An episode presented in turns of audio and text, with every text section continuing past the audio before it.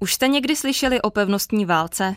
Mimořádně děsivý způsob boje má dodnes v Evropě několik připomínek. A na českém území leží hned dvě. Pevnosti Terezín a Josefov. Podoba a uspořádání jejich nadzemních objektů jsou dechberoucí, ale co je jejich podzemí? Pod povrchem se skrývají desítky kilometrů důmyslného protiminového systému, který dodnes není zcela proskoumaný. Vítejte u poslechu pořadu, který vás do něj zavede. Od mikrofonu vás zdraví Kateřina Havlíková. Historie Plus.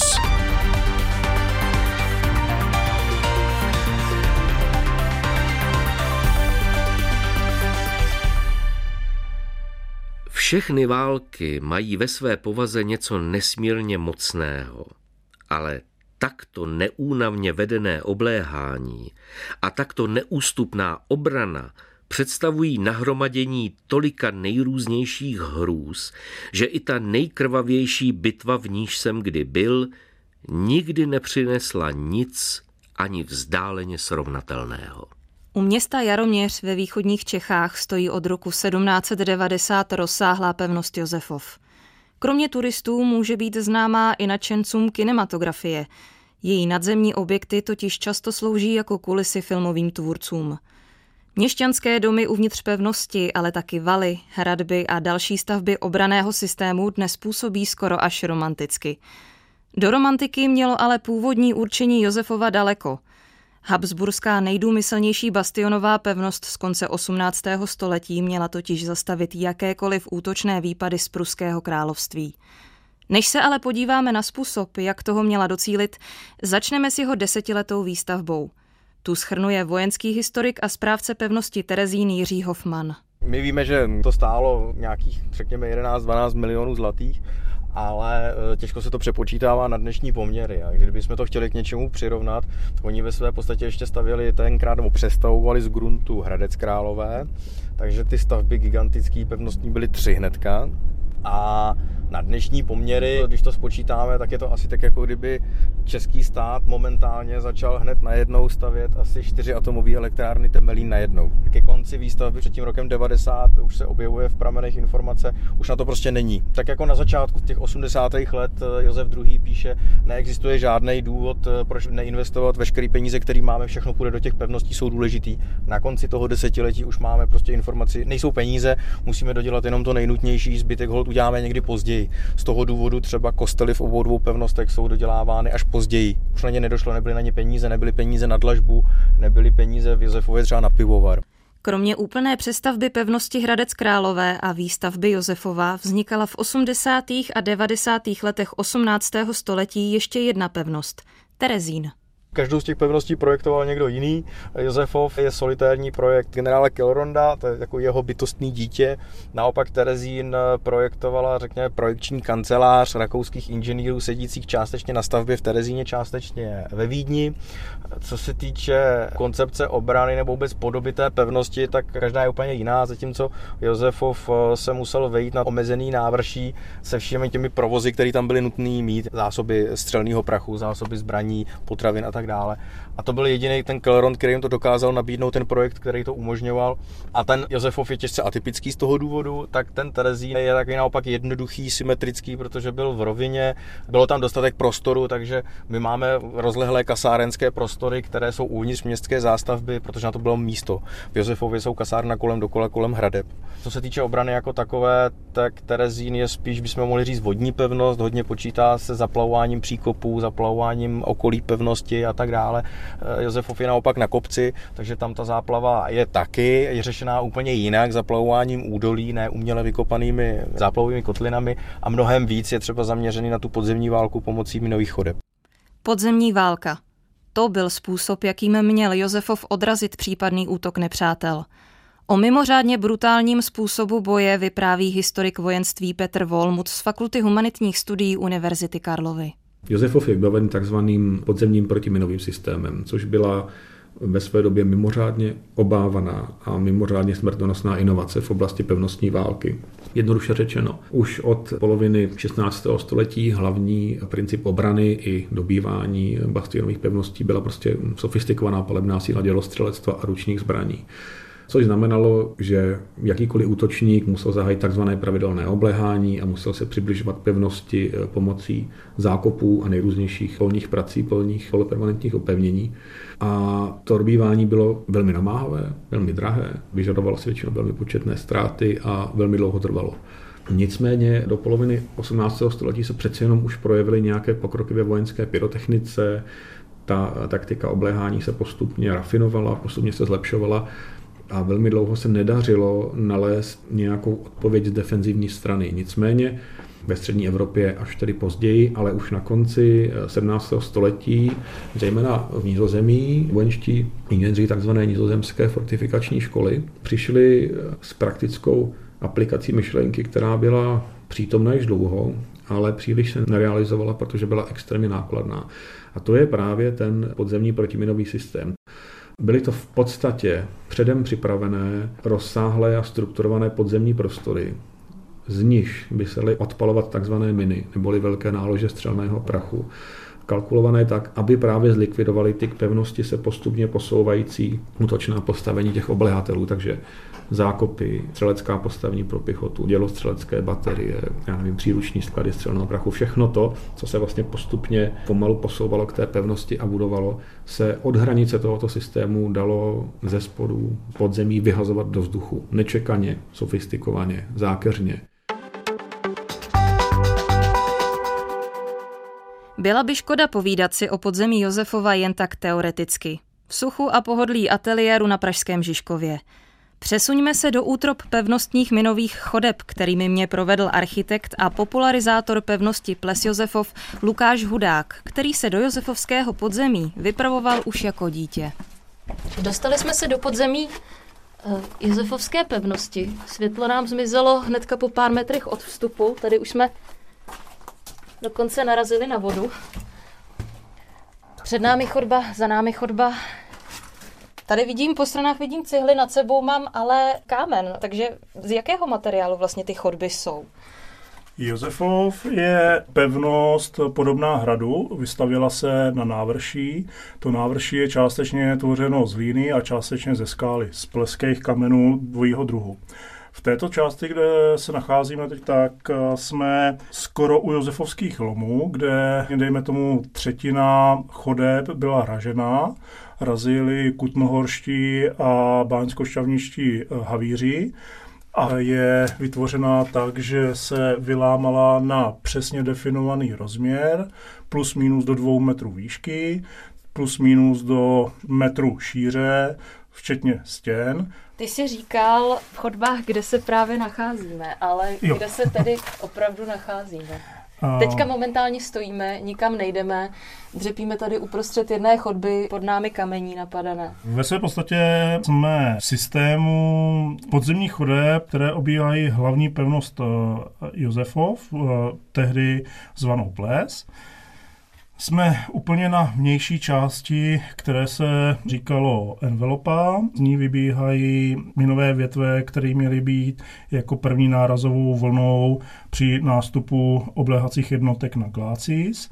Toto podzemí není úplně typické, které může vidět návštěvník pevnosti Josefov. Většinou se lidé nebo návštěvníci odeberou do takzvaného kornišonu k bastionu číslo 1, kde je atypický systém, velmi krásný a unikátní světově, takzvaný podzemní systém tří schromaždišť a rohové hradby. My ale jsme v jednodušší variantě, Jednodušší varianta znamená, že tady máme i tak dvě až tři patra nad sebou. Tady ty chodby jsou ve velmi dezolátním stavu a hrozí ohrožení života. Jediný, kdo tady může bydlet, nebo většinou bydlí, jsou netopíři. Je to velmi cená lokace pro hnízdění netopíru nebo přezimování netopíru. Ale když se vrátím, kolem celého hlavního valu pevnosti který dneska není zřetelný, protože byl rozbourán cirka před 100 lety, vedla takzvaná hlavní střelecká galerie. Ta hlavní střelecká galerie měla střílnové otvory do hlavního hradebního příkopu a chránila ten val před nástupem jednotek právě do toho valu. Ale my jsme v těch větvičkách, a opravdu to jsou jako větve stromů, od této střelecké galerie, od té hrany toho hradebního příkopu směrem k nepříteli v několika úrovních. Mně tak napadá otázka, Lukáši, Jak se vlastně vojáci pohybovali v takovém podzemí? Vždyť eh, přece nemohli znát ty chodby na spaměť eh, pod mě. Ne, ne, opravdu podzemí a jedno jestli Josefovské, Terezínské, Petrovaražinské a jiné, tak eh, fungovaly na systému luceren, svíček a podobně. Byly tady určité malované cedulky, které lze vyčíst i dneska z plánu, takže dokážeme přiřadit jednotlivé větve k jednotlivým úsekům obrany, jak jsou hluboko pod zemí, a k čemu sloužily. A mýtus, že se zde chodilo po tmě, slouží pro sbírání turistů, aby jsme měli co uklízet po sezóně.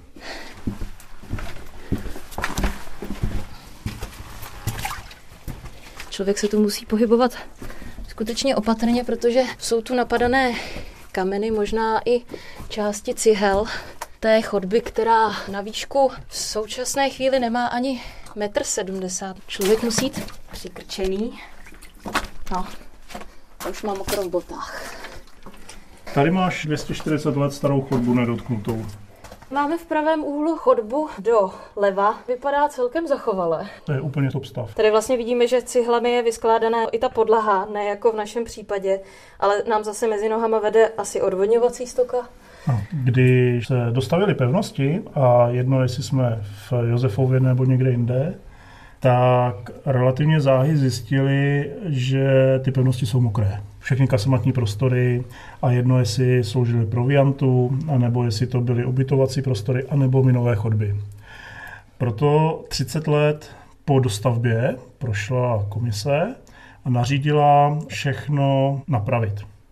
Samozřejmě tehdejším způsobem, takže relativně na polovině chodeb, plus minus nějakých 40, takže 25 km chodeb, byly vytvořené dodatečně všechny tyto kanálky, které vedou do retenčních jímek, takových studánek, do předpolí.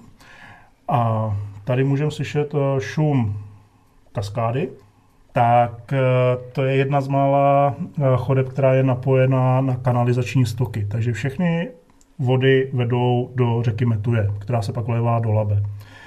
A tato chodba je hlubiná podzemní kontramina, která je opravdu 240 let stará, celá dochovaná, včetně takových detailů jako záteras eh, proti tlaku výbušniny do zbytku chodeb. A to teďka myslíš tady ten malý otvor, který je tak 10 na 10 cm Přesně mezi tak. cihlami. Tam se dával trám a do těchto drážek, které jsou po celém obvodu chodby, se vyskládaly trámy, prkna, fošny, pytle s pískem a ten tlak byl orientován ne nad nás, nebo do nitra chodeb, ale přímo k nepříteli, takže celý tlak té výbušiny šel do takzvaného klácisu, koliště, což je ten svahovaný terénní val vně pevnosti a tam, když nastoupily jednotky, tak ty výbušniny přímo jim bouchaly pod zemí. Chodba sice vede dolů, ale my dál nepůjdeme. Po týdenních deštích je totiž zatopená. Přesuňme se zase na chvíli na povrch. Technické řešení Josefova, jeho komunikační chodby, minové chodby, pícky, to všechno je důmyslné a ohromující. Jenže dějiny tvoří lidé.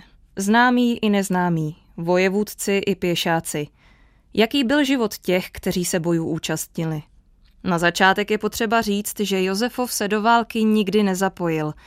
Pro příšerné výpovědi se proto budeme muset přesunout do pevnosti Berchen ob Zoom v Nizozemsku. V povídání Petra Volmuta. Pokud se podíváme například na eh, denníky vojáků a vojenských inženýrů, kteří byli nasazeni v jedné z mála velkých aplikací tohoto podzemního protiminového systému, to je eh, během obléhání zmíněné pevnosti Bergen op Zoom v jižním nizozemí v roce 1747, tak do popředí vystoupí tři hlavní kategorie. Ta první kategorie je ta, že skutečně efektivní boj v rámci toho podzemí eh, bylo možné vést jen na základě velení ve věci zkušených, věci znalých a vysoce vzdělaných specialistů. Ti pokud prostě nebyli k dispozici, tak ten systém byl mnohem méně efektivní. Museli se zaměřovat osy nepřátelského postupu, museli se stanovat přesné chvíle, kdy se odpálí jak silná nálož, muselo se velmi složitě kalkulovat, muselo se pozorovat pod palbou to předpolí což všechno na ty vojenské inženýry kladlo velmi eh, vysoké nároky. To je ten bod první. Bod druhý je, že ztráty při tomto druhu boje byly velmi vysoké a vojáci to věděli. Během tohoto obléhání v roce 1747, kdy vlastně pevnost obléhala eh, francouzská armáda, předtím velmi úspěšná pod vedením známého maršála Maurice de Saxe, tak tato francouzská armáda během obléhání této pevnosti především eh, vinou úporné obrany prostřednictvím toho protiminového systému ztratila odhadem 20 až 25 tisíc mužů.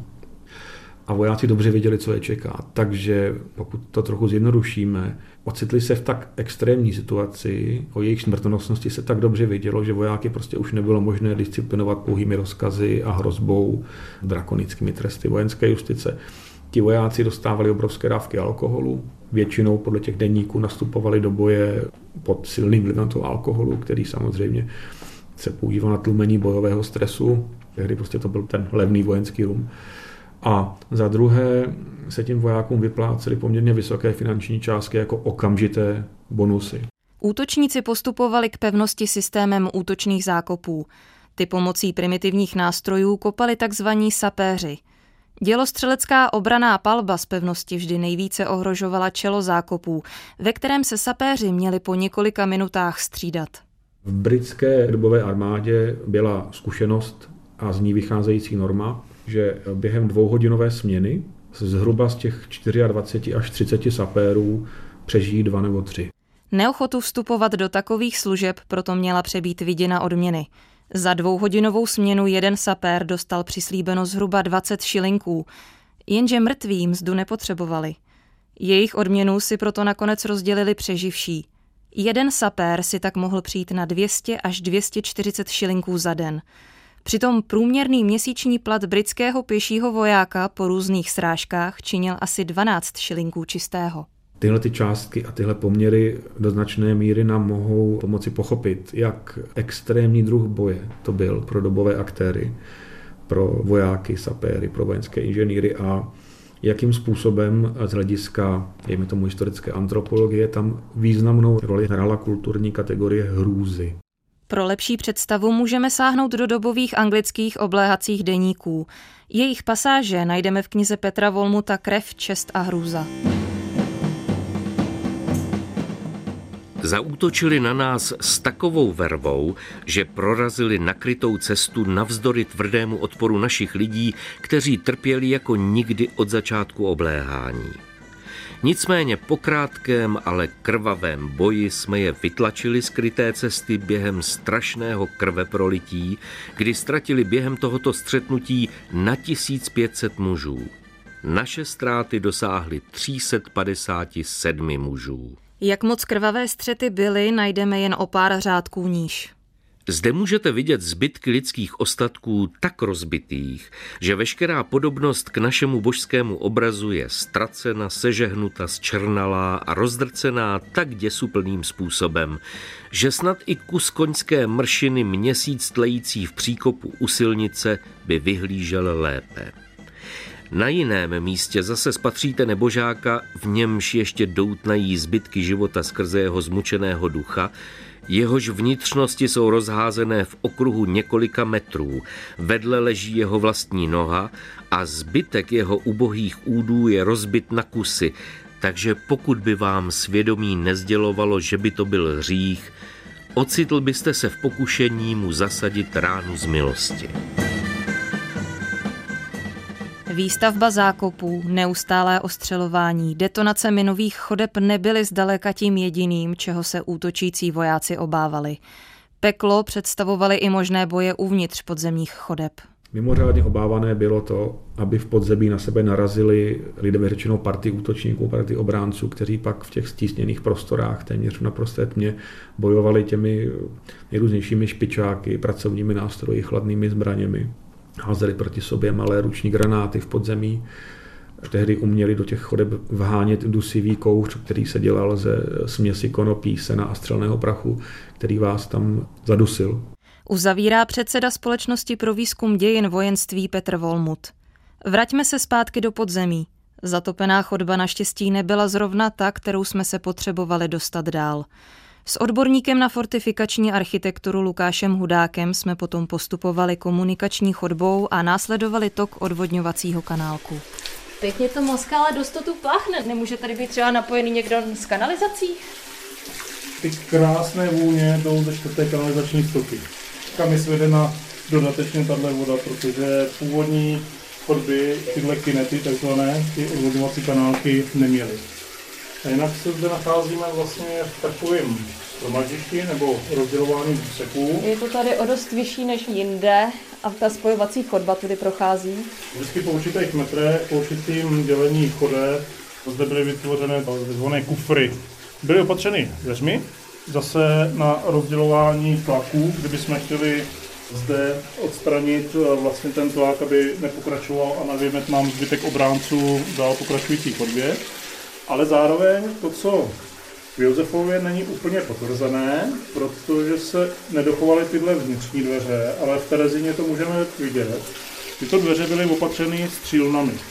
Takže kdyby se náhodou průlomem dokázal nepřítel dostat do chodby, tak my bychom tady dokázali ho odstřelovat na tyto rovné úseky. Tady jsou i takové hodně malé chodby, které jsou taky na výšku tak metr a nejsou vevnitř vyskládané cihlami, ale vypadá to, že je to vyloženě jenom ražená skála a tamhle na konci ještě slepá. A na opačné straně je to samé. Teďka jsme se dostali do toho úseku, kde v těch chodbách eh, jsou klembičky. Ty klembičky nejsou odlehčovacími výklenky, jak se mnohdy zde říká, ale slouží právě pro takovéhle minové větve. A jak je vidět, ta komunikační chodba byla nejvyšší, Tahle minová větev je nižší a tyhle pícky nebo tyhle větvičky úplně koncové s těma píckama jsou nejnižší, protože tam se naskládaly ty pytle s černým prachem s tou výbušninou. A vlastně celá ta větev podle systému hlavního důstojníka, potažmo velitele eh, v rámci předpisů obrany pevnosti, se jedna za druhou horní spodní vyhazovaly. Takže to nebylo nahodilé, ale fungoval tady velmi, velmi propracovaný systém, jak vyhazovat jednotlivé části. A krom jiného, takovýhle úsek se dal vyhodit minimálně třikrát. Jak je to možné? Protože se to dalo nejdřív dopředu, pak doprostřed a pak nakonec. Pojďme si zase povídat do sucha, do čista, na světlo. Obléhatelé totiž při přibližování se k pevnosti používali pro matení nepřítele několik triků. Z 18. století je záznamů jen málo, ale zákeřnosti se podařilo zrekonstruovat minérům a sapérům první světové války – Navíc předpokládali, že je zákonitě museli používat vojáci už dřív. Pokračuje Petr Volmut. Důležitou roli při odhadování a kalkulaci odpalování těch náloží eh, hrál zvuk. Takže víme o tom, že se například eh, používaly krysy, na které se přivázaly eh, kousky kovu nebo dalších materiálů a pak se plánovaně vypouštěly dejme tomu v nějaké části těch chodeb vzdálené od místa toho plánovaného útoku, takže ty krysy s mateným pobíháním v té chodbě prostě vytvářely zdroje hluku, na které se zaměřila ta druhá strana a vlastně mohly částečně maskovat ten eh, postup v sektoru jiném nebo se takto maskoval postup pomocí toho, že pomocí různých táhel a kusů dřeva se skonstruoval nějaký tlouk, který vydával v té sekci, která nebyla důležitá, jakoby pravidelné zvuky, které zase imitovaly zvuky toho postupu.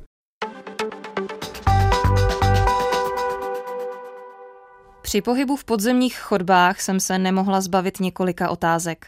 Proč stavět pevnosti jako Josefov a Terezín? Co pak by je nepříteli v případě války nestačilo obejít? Jak už vysvětluje historik vojenství Jiří Hoffman, nestačilo. To je chyba lávky trošku, no. A totiž příklad Terezína a Josefova ukazuje, že oni eh, obě dvě ty pevnosti postavili jako pevnosti bránící Prahu. Abyste mohli dobít Prahu, i když měla špatný opevnění, tak pořád jste museli rozvinout řádný obléhání. A na to potřebujete obrovské množství nejenom vojáků, ale hlavně děl, munice a potravin. Protože když ta nepřátelská armáda obejde i Terezín i Josefov, tak dojde ku Praze, kde už v okolí nebude nic, dávno to bude všechno schované vevnitř. Ty vojáci by neměli čím střílet a neměli by co jíst, protože to na polích okolí nenajdete. A žádný rozumný velitel pevnosti ani Terezína, ani Josefova, kdyby se přes hranice řítila nějaká 100 tisícová pruská armáda, tak nevystoupí z té pevnosti ven s těma svýma 8 nebo 10 tisícema obránců, aby se je snažil zastavit. To je úplně nesmysl. Takže ano, ono to obejít velmi jednoduše jde. Ale když dojdete k té Praze, tak potřebujete ten proviant a potřebujete tu munici a těžké kanóny. A ty se dali při tehdejších podmínkách přivážet ze zahraničí vlastně jenom po tehdy nejpevnějších cestách a na nich právě stojí tyhle dvě pevnosti. A ty zásobovací konvoje, ty obrovský, které by táhly ze Slezska, z Klacka nebo ze Saska směrem ku Praze, aby mohli ty průsové tu Prahu dobít, tak by všechny museli projít pod těma kanónama té terezínské pevnosti. A tam už by ty obránci neváhali a pokud by ta kolona těch nepřátelských vozů nebo lodí nechtěla táhnout přímo pod dělostřeleckou palbou Terezína nebo Josefova, tak by to vzala sice nějakou oklikou, ale v tu chvíli by obránci vyrazili ven z té pevnosti a ten konvoj by zmasakrovali. Josefov ani Terezín do bojů nikdy nezasáhli. Smutnou úlohu se hráli ve velkých světových válkách 20. století. Za první světové války obě pevnosti posloužily jako zajatecké tábory pro východní frontu. Za druhé světové války byl Terezín židovským getem a Josefov lazaretem německých jednotek. Obě pevnosti ale přežily do dnešních dní a Terezín je dnes dokonce na indikativním seznamu památek UNESCO. Režii měla Michaela Krčmová, o zvukovou stránku pořadu se postaral Jaroslav Novotný, úryvky z knihy Krev, čest a hrůza Petra Volmuta četl Libor Vacek. Příjemný poslech dalších pořadů přeje Kateřina Havlíková.